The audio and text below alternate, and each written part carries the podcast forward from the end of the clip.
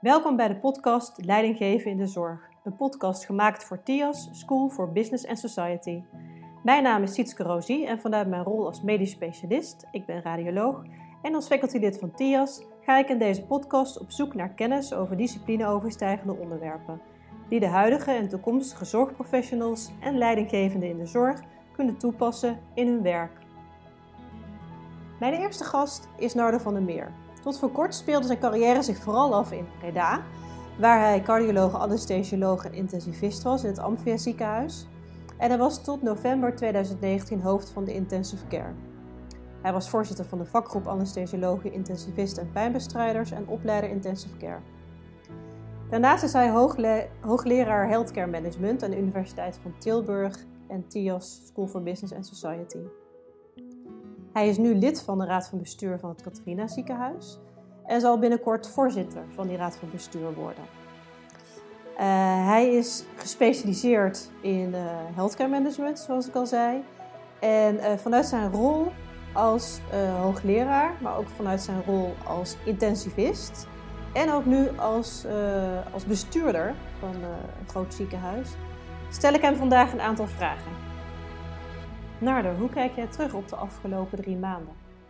Als een, eh, een, een hectische, uh, boeiende tijd waarin we um, in een heel snel tempo um, heel veel uh, hebben geleerd over het opschalen van capaciteit, het mobiliseren van mensen, het verstrekken van informatie en het behandelen van een, van een toch redelijk onbekende ziekte. Ik denk dat de allergrootste uitdaging uh, sowieso is, zeg maar, uh, is het, uh, het, het herkennen ehm, ja, van wat er op ons afkwam. Als je gewoon kijkt um, dat we berichten kregen natuurlijk vanuit China en later vanuit dichterbij vanuit Italië, um, waarvan we de ernst absoluut inzagen. Maar omdat het geografisch natuurlijk nog redelijk afstand van ons was, merkte je dat er een enorm verschil van sense of urgency was, uh, zowel in Nederland als ook binnen je eigen organisatie. En op het moment dat je doorhebt of dat je voelt um, en ook kunt onderbouwen dat het uh, je ontzettend hard gaat raken als, uh, als organisatie en als mens en als landelijk systeem en als netwerk, dan is het eigenlijk het belangrijkste is dat je zoveel mogelijk mensen daarvan um, op de hoogte brengt en, en die ja, die, eh, die awareness uh, samen kan creëren, breed in je organisatie, om mensen in beweging te krijgen. Het gaat dus om verschillende dingen. Hoe bereikt het nieuws een land? Hoe bereikt het nieuws lokaal, een ziekenhuis, een ziekenhuisorganisatie? Dus vroege herkenning en het erkennen van een niet-pluisgevoel. En dan de mensen in je organisatie ook meekrijgen. Maar hoe krijg je die mensen dan mee? En hoe wak je die sense of urgency aan? En wie wakkert dat aan? En welke acties onderneem je dan? Op het moment zeg maar, dat je met een aantal uh, sleutelpersonen, en in dit geval was dat uh, uh, bijvoorbeeld iemand als Jan Kluitmans, die toch in een vrij vroeg stadium op basis van internationale berichten heel snel een zeer oncomfortabel gevoel kreeg. Um, uh, en in de gesprekken dus die je daarover voert, uh, uh, zowel telefonisch als later ook gewoon in, een, in, een, in, het, in de crisisorganisatie, in een beleidsteam, ehm, die je dan snel gaat toch formeren om, om die geluiden bij elkaar op te tellen. Dan moet je op een gegeven moment zeggen van oké, wij gaan dit heel serieus opnemen. Dus wij, wij pakken het pandemieplan erbij en daar staan vaste stappen in van hoe je een organisatie inricht die zich voorbereidt op uh, zo'n ernstige pandemie als dat we nu uh, onder ogen hebben gekregen. In ieder ziekenhuis ligt het SIROP klaar. Dat is het ziekenhuis rampenopvangplan. En dan is er ook nog een pandemieplan wat er ligt. Alleen ja, dat, dat gebeurt natuurlijk bijna nooit dat er een pandemie is. En dat moet dan ook specifiek worden toegeschreven, in dit geval op het coronavirus.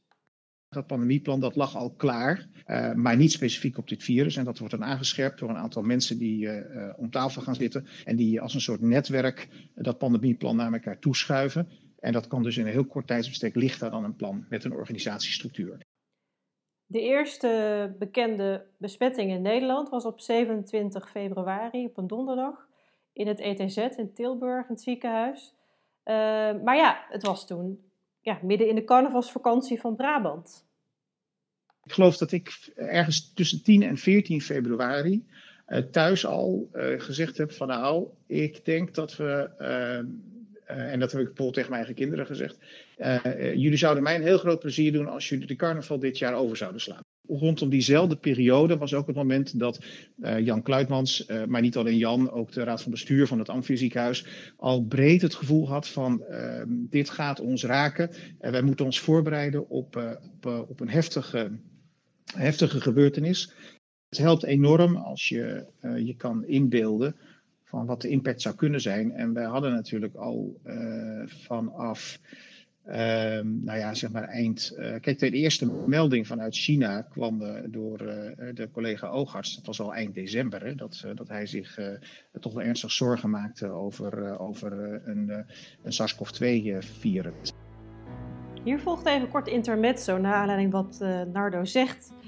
inderdaad, in november 2019 deed een oogarts berichten eigenlijk al in China dat er een longontsteking eh, heftige longontsteking heerste. En dat werd lokaal ook al in december bevestigd. Uh, daar heb ik de timeline van de WHO er even bijgepakt. En uh, ja, dan blijkt toch wel dat China ongeveer twee weken gewacht heeft met het melden aan de WHO over die cluster van, uh, van longontstekingen. Ze hebben dat op 31 december 2019 gemeld. Op 5 januari heeft de WHO een Disease Outbreak News bericht naar buiten gebracht.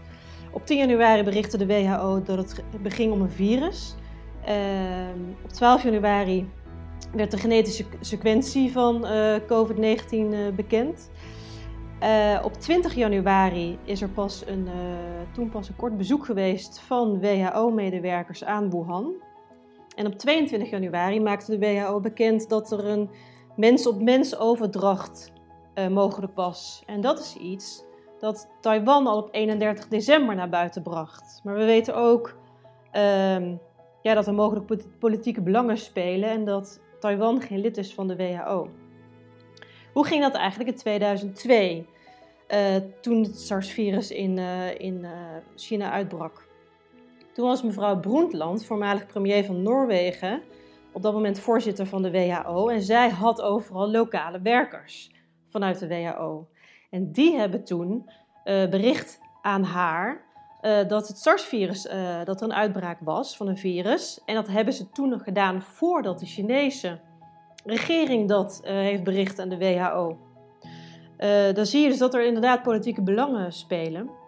Ehm, want aan de andere kant is het ook zo dat bijvoorbeeld eind december 2019 het bedrijf Blue Dot, dat is een Canadees bedrijf, en dat analyseert data. En dat is data dat beschikbaar is uit uh, openbare bronnen, die deels betaald uh, worden door zo'n bedrijf die het analyseert. Maar daarin zagen ze eigenlijk al door intelligente programmeurs informatie uit deze bronnen te laten halen, dat er een longontsteking heerste in Wuhan, die, die heftig was. dus het is, het is belangrijk om je te realiseren dat er dus inderdaad politieke belangen spelen. Het, het probleem is natuurlijk altijd dat iedereen enorm bang is voor uh, paniek. Uh, uh, en dat er allerlei belangen zijn. En dat is natuurlijk het voordeel van een ziekenhuis. Een ziekenhuis heeft natuurlijk, of een gezondheidszorginstelling heeft natuurlijk eigenlijk maar één belang. En dat is zorgen. En ik snap best dat regeringsleiders naar een pandemie met een hele andere bril kijken. En dat de WHO, um, wat natuurlijk toch ook een politieke instelling is, met allerlei uh, uh, ja, belangen en uh, ja, machtsverbanden. Dat, dat, dat daar op die manier toch ook een hele andere snelheid heerst. Er is de afgelopen tijd weer veel gesproken in de media over leiderschap naar aanleiding van de coronacrisis. In de zorg is er natuurlijk ook leiderschap nodig. En daar zijn verschillende vormen van. En in crisistijd heb je een andere vorm leiderschap nodig. En hier legt Nardo het een en ander over uit. Dus waar je normaal zeg maar een zeer coachende, democratische besluitvoering kunt hebben, um, uh, moet je nu denk ik gewoon uh, in, in, bepaalde uh, korte tijd moet je stappen nemen om te zorgen dat je verder komt. Dus je moet ehm, die beslissingen moet je nemen. Ehm, je moet een, goede structuur oprichten, op meerdere keren per dag of per week bij elkaar komen om de situatie te schetsen en dan vervolgens daar weer op aanpassen. Maar uiteindelijk moet er iemand of meerdere mensen eenduidig een richting aangeven. Daar is behoefte aan binnen de organisatie en binnen de maatschappij. Uh, dat vraagt een wat meer directief ingezet leiderschap. Dus daarom zeg ik ook wel van dat is wat meer transactioneel georiënteerd dan het transformationele deel waar we normaal in de, in de samenleving uh, veel, veel prettiger op reageren. Uh, dus niet iedere organisatie in Nederland die, is daar dus voor geschikt. en daarom is het van belang dat je eigenlijk dit soort dingen ook oefent. Um, en dat je dat plan uh, uh, klaar hebt, zodat je dat erbij kan pakken en de structuren kunt, uh, kunt, je aan de structuren kunt houden. En daar zit gewoon ook een tijdsverloop in vast, dat gewoon beslissingen genomen worden. En het is ook een soort checklist van degene die zeg maar, die beslissingen moeten maken, waar ze allemaal aan moeten denken. Want er is in een vrij rustige situatie is over nagedacht, goed over nagedacht. En vervolgens moet je in een crisissituatie moet je eigenlijk de dingen doen waar je van tevoren goed over nagedacht hebt. Ik vroeg Nardo wat de reacties waren van het personeel op het moment dat de crisis het ziekenhuis binnenkwam. Uh, het personeel van de afdelingen en van uh, de rest van het ziekenhuis. En ik vroeg ook van hoe zit het nou met crisisleiderschap? Uh, want er is best wel veel over gezegd de laatste tijd dat met name vrouwen goed zijn in crisisleiderschap. En of daar ook wetenschappelijk bewijs voor is. Uh, er staan altijd mensen op waarvan je dacht van wauw, dat, uh, dat, uh, dat doe je goed. of dat, dat zie je dan ook. En dan denk je van nou, dat had ik misschien toch niet zo verwacht. Um, en, en andere mensen blijven wat meer op de achtergrond. Um, dus dat, heeft, dat geeft al aan, zeg maar, dat uh, crisisleiderschap, dat daar absoluut in, iets in zit van een karakter zelf. Maar ook crisisleiderschap is iets wat je kunt leren. En, um, en sowieso vind ik dat je, uh, zoals je weet, zeg ik wel vaker, dat leiderschap heeft natuurlijk een hele grote leerfactor in zich. Uh, en dat betekent ook dat je je eigen sterktes kent, maar ook je eigen zwakheden kent. En ja, inderdaad, er is een, een, een beperkte mate van wetenschap die zegt dat vrouwelijk leiderschap als dat zo uh, uh, benoemd wordt. Think, think crisis, think female. Hè? Dat, dat is een uitspraak die wel, die wel benoemd wordt. Um, maar feit blijft ook dat je het aan kunt leren. Dus ik denk dat er, dat, dat er um, genoeg redenen zijn om aan te nemen dat mannen ook goed, door, goed een organisatie door de crisis heen kunnen helpen. Welke voorzorgsmaatregelen namen jullie in het Amphia ziekenhuis om het personeel psychisch te kunnen ondersteunen tijdens deze crisis? Er zijn heel veel teams opgericht om mensen te begeleiden, uh, medewerkers te begeleiden door dit soort crisissituaties heen. Want je moet natuurlijk altijd oog houden voor het individu. Um, uh, dus, dus er zijn heel veel spoedteams opgericht om mensen psychisch en psychologisch te begeleiden. En, en, en er ook te coachen. Um, en opvallend is wel overigens, dat vond ik ook wel weer bijzonder om te zien, dat waar wij dachten initieel dat die teams heel erg veel werk zouden hebben, namelijk gewoon op de IC's en op de uh, eerste hulp, waar dus enorm veel patiënten binnenkwamen met toch een heel heftig ziektebeeld, dat dat als je nou terugkijkt, dat dat maar heel beperkt was. Die teams die waren er, uh, maar de reactie van de medewerkers was van, ja, luister, dit is nu waar wij voor opgeleid zijn. In Eindhoven is het, het ziekteverzuim was buitengewoon gering. En, en dat was in het Amphia idem. En um, ja, dat, dat, dat verbaasde ons. Wij hadden verwacht dat we veel hoger ziekte zijn zouden hebben, gezien het feit dat we die mensen natuurlijk bijna 12 uur op, 12 uur af um, aan het werk lieten. Uh, en bovendien uh, dat er waarschijnlijk ook nog weer een aantal mensen geraakt zou worden door het COVID-virus uh, zelf. en, en ook dat ja, was, was, was bijzonder laag. Dus Zoals Schiphol een verkeerstoren heeft, zo heeft het Amphia ziekenhuis het Hospital Control Center. Dat hadden ze eigenlijk al uh, voordat de nieuwbouw ingericht werd eind 2019. En daar wordt actuele informatie, uh, instroom van gegevens gemonitord en afgezet tegen de trend van de afgelopen periode en verwachting voor de komende periode. Dat lijkt me echt iets wat uh, op zo'n moment in zo'n crisis, met bijna real-time data, met dashboardfunctie, heel goed van pas komt. Hoe hebben jullie dat toegepast in het ziekenhuis?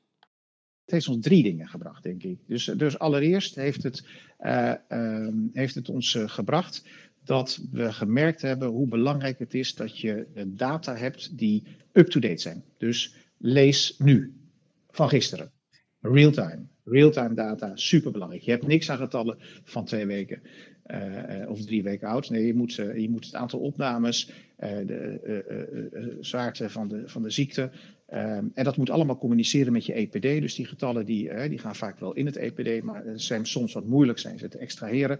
Nou, daar heb je dus echt mensen voor nodig die weten waar ze het over hebben. Maar het tweede wat we geleerd hebben, is dat die mensen wel een goede, ehm, goed geïnstrueerd moeten worden. Want het zijn geen klinici. Dus als je als dokter of als verpleegkundige behoefte hebt aan bepaalde data en je weet dat ze systeem ingaan, moet je wel communiceren met de mensen die die data eruit kunnen halen. Dus ik zat letterlijk samen met mijn collega's iedere dag bij het Hospital Control Centrum met nieuwe vragen. En dan namen we die vragen door en dan hadden we een aantal standaardvragen die we iedere dag zagen. En je zag dus ook dat de kwaliteit van die rapportages, die nam letterlijk met de dag, twee dagen, drie dagen nam die toe. Dus de dashboardfunctie uh, werd steeds beter. Dus je kon op basis van die getallen, kon je ook je capaciteit voorspellen. En dat ging heel ver. Dat ging letterlijk tot aan het verbruik van het aantal mondkapjes gele schorten per dag per afdeling. Bijna bij spreken per persoon. Zodat je kon aangeven hoeveel dagen voorraad je nog had. Het ging over je klinische data, het ging over je aantallen patiënten, het ging over de ernst van de ziekte van die patiënten. Dus je wist precies op een gegeven moment, oké, dus 80% van onze patiënten komt dus binnen drie dagen. Als ze naar een intensive care gaan, komen ze binnen drie dagen op de intensive care. Dan weet je dus hoeveel patiënten je hebt liggen en dat een percentage daarvan binnen drie dagen jouw IC opkomt. En dan weet je ook precies hoeveel je erover moet plaatsen vandaag. Je zegt dat je kan anticiperen op het overplaatsen van IC-patiënten en dat hebben jullie ook gedaan. Hoe verliep die overplaatsing? Want in het begin was natuurlijk het LCPS nog niet opgetuigd, hè? het Landelijk Coördinatiecentrum Patiëntenspreiding. Uh, en waarom hebben jullie naar het UMC Groningen overgeplaatst? Het is vaak twee stappen vooruit denken. Dus je, je weet dat als Nederland aan het opschalen is en het begint in het zuiden, dat het bij, in Noord-Nederland natuurlijk, uh, daar is het niet als eerste opgeschaald. Maar je weet ook dat al jouw ziekenhuizen in Zuid-Nederland gaan natuurlijk op, uh, als ze moeten overplaatsen, gaan ze overplaatsen naar een ziekenhuis wat ja, uh, 20, 30, 40 kilometer ten noorden ligt. Dus wij hebben in het Amvia gezegd van nou weet je wat, als wij een overplaatsingsindicatie hebben, op basis zeg maar, van onze voorspellingen, dan gaan we vroeg in overleg met een ziekenhuis in Noord-Nederland, in dit geval het UMC Groningen. En dan zeggen we, uh, beste uh, UMC, zouden jullie een x aantal patiënten van ons willen overnemen? Het is ver weg. We weten wat het doet met de patiënt en met de familie, maar we hebben jullie hulp hard nodig. En daar komt een periode dat, we, dat jullie ook weer op ons kunnen rekenen als de patiënten moeten worden teruggeplaatst. Ervan uitgaande dat het een landelijke effect zou hebben. Dat was toen nog onze gedachte. Dus toen hebben wij in twee dagen, drie dagen tijd, hebben wij 18 patiënten naar Groningen overgeplaatst ja, onze dank naar de, naar, eh, naar de vrienden in Groningen, maar ook naar andere ziekenhuizen. Want eh, niet alleen Groningen heeft van ons patiënten overgenomen, maar heel veel andere ziekenhuizen hebben dat ook gedaan. Ja, en dan merk je het derde punt wat, ik je, wat, ik, wat je met wilde delen over data. Kijk, data hebben natuurlijk een lokale werking, maar hebben ook een regionale werking. En je kunt binnen de regio kun je, data uitwisselen. Dan weet je precies hoe je ziekenhuizen in de buurt ervoor staan. Maar je weet ook hoe de ziekenhuizen in Noord-Nederland ervoor staan. En je kunt die data kun je dus ook met elkaar delen. En ook daarin merkte ik bijvoorbeeld dat het delen van uh, dossiers, uh, en dat geldt natuurlijk niet voor ieder ziekenhuis, maar dat is in Nederland, zoals je weet, is dat nog steeds een crime. Dat is, uh, dat is echt lastig. Dat gaat nog steeds per cd'tje en per papier. Maar dat was dan wel weer het voordeel dat het ziekenhuis in Groningen, waar ik een aantal patiënten heb kunnen overplaatsen, hetzelfde EPD had als het ziekenhuis in Breda. En dat je dus eigenlijk met het openstellen van elkaar poorten die data vlekkeloos kan overhevelen. Er zijn normaal gesproken in Nederland net genoeg IC-bedden. En vaak zijn er voor sommige procedures ook geen bedden beschikbaar door de week. Dus worden procedures bijvoorbeeld op vrijdag opgestart, die dan in het weekend doorlopen, waar een IC-bed voor nodig is. Alles gaat zo efficiënt mogelijk. En dan merk je dat in zo'n crisis meteen de schoen te krap is. En dat er gebrek is aan IC-capaciteit, maar bijvoorbeeld ook gebrek aan beschermingsmaterialen. En die capaciteit ja, is voor een deel heeft het ook te maken met uh, de concurrentie uh, in het marktwerkingsmodel waar we in zitten. En dat je ook daarom niet gewend bent om samen te werken met de ziekenhuizen in je directe omgeving. Je kan eigenlijk wel zeggen dat deze pandemie voor ons, vanuit intensive care bekeken, maar ook denk ik wel vanuit ziekenhuizen bekeken, niet veel slechter had kunnen komen dan op dit moment. Daarom vind ik het ook weer zo knap wat we wel gedaan hebben. Uh, maar je ziet dat de uitwassen. Hè? Je ziet de uitwassen dat je dus uh, mondkapjes moet gaan kopen voor 12 euro per stuk in plaats van 12 cent per stuk. wij zijn eigenlijk niet gewend om samen te werken, want concurrentie en marktwerking werkt geen samenwerking in de hand. Zeker nog, dat werkt samenwerking tegen. Dus wij zijn maar zeer beperkt uh, in het samenwerken geweest in de, in de afgelopen jaren. We, we, we, ik bedoel, iedereen had het er wel over, over netwerkvorming en samenwerking. Maar tegelijkertijd werd je daar natuurlijk ook alweer uh, voor gestraft. je mocht geen data, je mag eigenlijk geen data delen, geen marktgevoelige data delen van je eigen ziekenhuis. Je mag niet veel fuseren, dezelfde organisatie. Um, dus er waren heel veel redenen om niet het achterste van je tong te laten zien uh, naar de uh, collega-organisaties in de, in, de, in, de, in de regio. Dus de, de opstart was heel lastig. Er zat veel achterdocht, mensen hielden de kaarten voor de borst. En dat heeft een tijdje geduurd voordat dat systeem ging werken. Uh, de ROAS-organisatie en de LOAS-organisaties, ja, die waren allemaal um, ja, niet goed nog in positie omdat ze eigenlijk tot nu toe maar een beperkte functie hadden gehad. En het gaat natuurlijk heel vaak om vertrouwen. En ook hierin weer. Dus er was wat weinig vertrouwen. Um, er waren misschien ook wat uh, digitalisatieproblematiek en wat informatieproblematiek. Dus het duurde toch wel een aantal dagen, zo niet weken, voordat het allemaal in place was. En dan vervolgens heeft uh, eh, VWS natuurlijk een ehm, duidelijke opdracht. Die moet ehm, orde en, en rust bewaren. Um, en ja, dat kunnen ze maar op één manier doen. Dat is toch een soort centrale macht proberen te organiseren. Uh, en dat denk ik dat het goed is als je het hebt over een pandemie en over een, een, een, een landelijke dekking. Maar voordat we daar een evenwicht gevonden uh, hadden, waren we toch al halverwege de crisis, zeg maar. Als gevolg van de coronacrisis werd er in ziekenhuizen de reguliere zorg voor een groot deel afgeschaald, zodat er plaats was voor de COVID-zorg. Maar vorig jaar zijn er natuurlijk afspraken gemaakt door zorgverzekeraars met die betreffende ziekenhuizen met betrekking tot productie. Plafonds, lumsum, wat dan ook. Het kon allemaal niet geleverd worden in de reguliere zorg. Uh, gelukkig hebben de zorgverzekeraars wel gezorgd dat de ziekenhuizen geen liquiditeitsprobleem hadden aan het begin van de coronacrisis. We gaan natuurlijk nooit de aantallen van het, uh, van afgesproken aantallen uh, in 2019 afgesproken voor 2020 gaan we natuurlijk nooit halen. Um, uh, dus uh, is er onrust. En zoals je weet, als, uh, als liquiditeit en geld, ehm, ja, als dat een probleem gaat worden, dan, ja, dan is deze hele sector ehm, is in rep en roer. En nu moet er dus in de tweede fase rust gebracht worden. tweeledig, namelijk wat gaan we doen bij een volgende opvlamming van de COVID? Hoe gaan we daar landelijk op reageren? En het tweede is, hoe gaan we het zorgsysteem bekostigen? Want deze maatschappelijk georiënteerde organisaties als ziekenhuizen toch zijn, uh, ja, die passen eigenlijk niet meer in het marktwerkingssysteem wat we nu, uh, wat we nu op dit moment dragen. Achteraf is het altijd makkelijk te zeggen wat je vooraf nodig had gehad. Dus, dus laten we die fout vooral niet maken. En ook, en ook ons niet vergissen in het feit dat uh, tot en met deze pandemie hadden we eigenlijk een kwalitatief, of hebben we eigenlijk nog steeds, want we hebben het nu nog steeds, een kwalitatief zeer hoogwaardig systeem daarom denk ik dat je voor de uh, aftermath van je, van je pandemie, van deze periode, gewoon ook de tijd moet nemen. Uh, rustig over nadenken uh, wat je in een normale fase uh, gaat doen. Want nu is het crisis, dan heb je een ander soort leiderschap en een ander soort manier van denken. Maar straks is in het nieuwe normaal is er echt wel weer tijd hoor. Sinds eind april is Nardo geswitcht van baan. Dat was van tevoren al zo afgesproken. Hij werkt nu niet meer in het Amphia ziekenhuis in Breda als intensivist, maar hij is lid van de raad van bestuur van het Catharina ziekenhuis in Eindhoven. Daarom vroeg ik me af hoe hij als bestuurder in het Catharina ziekenhuis nu ervaringen van de coronacrisis meeneemt in beslissingen eh, die hij neemt in het Catharina ziekenhuis. Wordt de zorg, naar aanleiding van de coronacrisis, anders ingericht dan voorheen?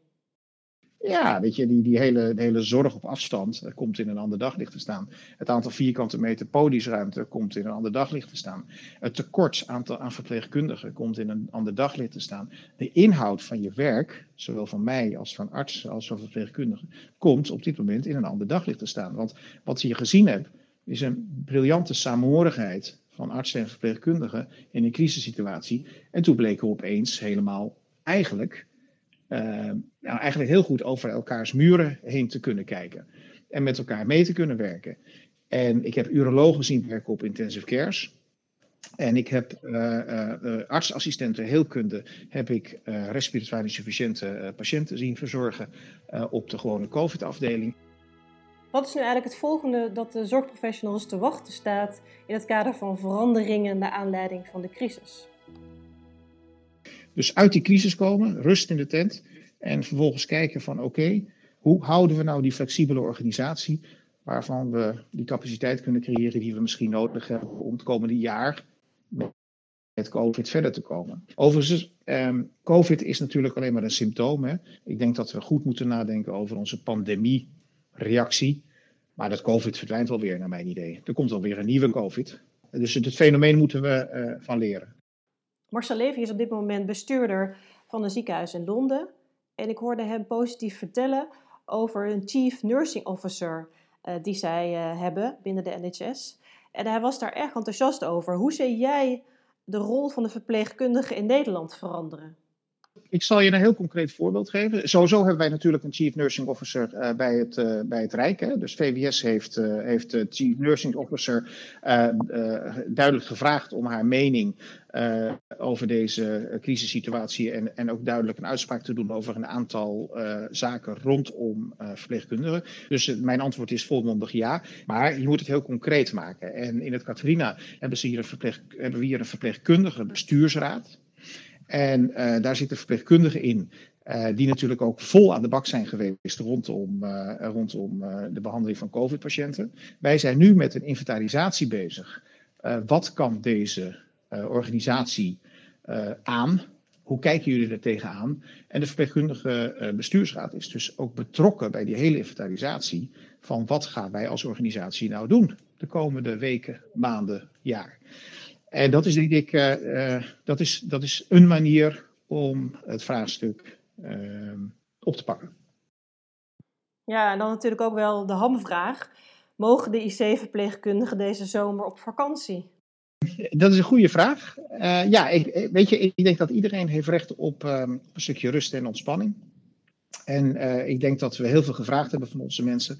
Dus uh, ja, uh, ik denk dat iedereen, dus ook onze verpleegkundigen, op zomervakantie moeten. Maar ja, als ergens hun zorg gevraagd wordt, dan weet ik ook hoe zorgprofessionals in elkaar zitten. En dan, ja, dan, dan ken ik onze zorgprofessionals ook.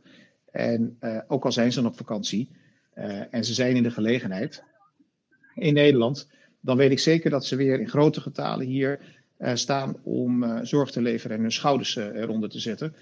maar ik weet natuurlijk ook dat er wel heel veel van ze vragen. Dus dat, dat, dat moet je met beleid moet je dat doen. maar nood breekt wet. Ehm, dus het zal een evenwicht worden tussen draaglast en draagkracht. Maar laat ik duidelijk zijn, ik ben super trots op wat we met z'n allen gedaan hebben. als beroepsgroep, artsen, verpleegkundigen, uh, mensen eromheen, iedereen die in ziekenhuizen werkt, in langdurende zorginstellingen, uh, inclusief mensen van de logistiek, ICT, schoonmaak. Maakt niet uit, uh, petje af. En met het petje af van, maar ook voor Noorden van de Meer zelf, sluiten we de eerste aflevering van de podcast Leidinggevende Zorg af. Mochten jullie zelf vragen hebben over leidinggevende zorg, dan kun je het e-mailadres van TIAS School for Business and Society terugvinden in de show notes van deze aflevering. Bedankt voor het luisteren en tot de volgende keer.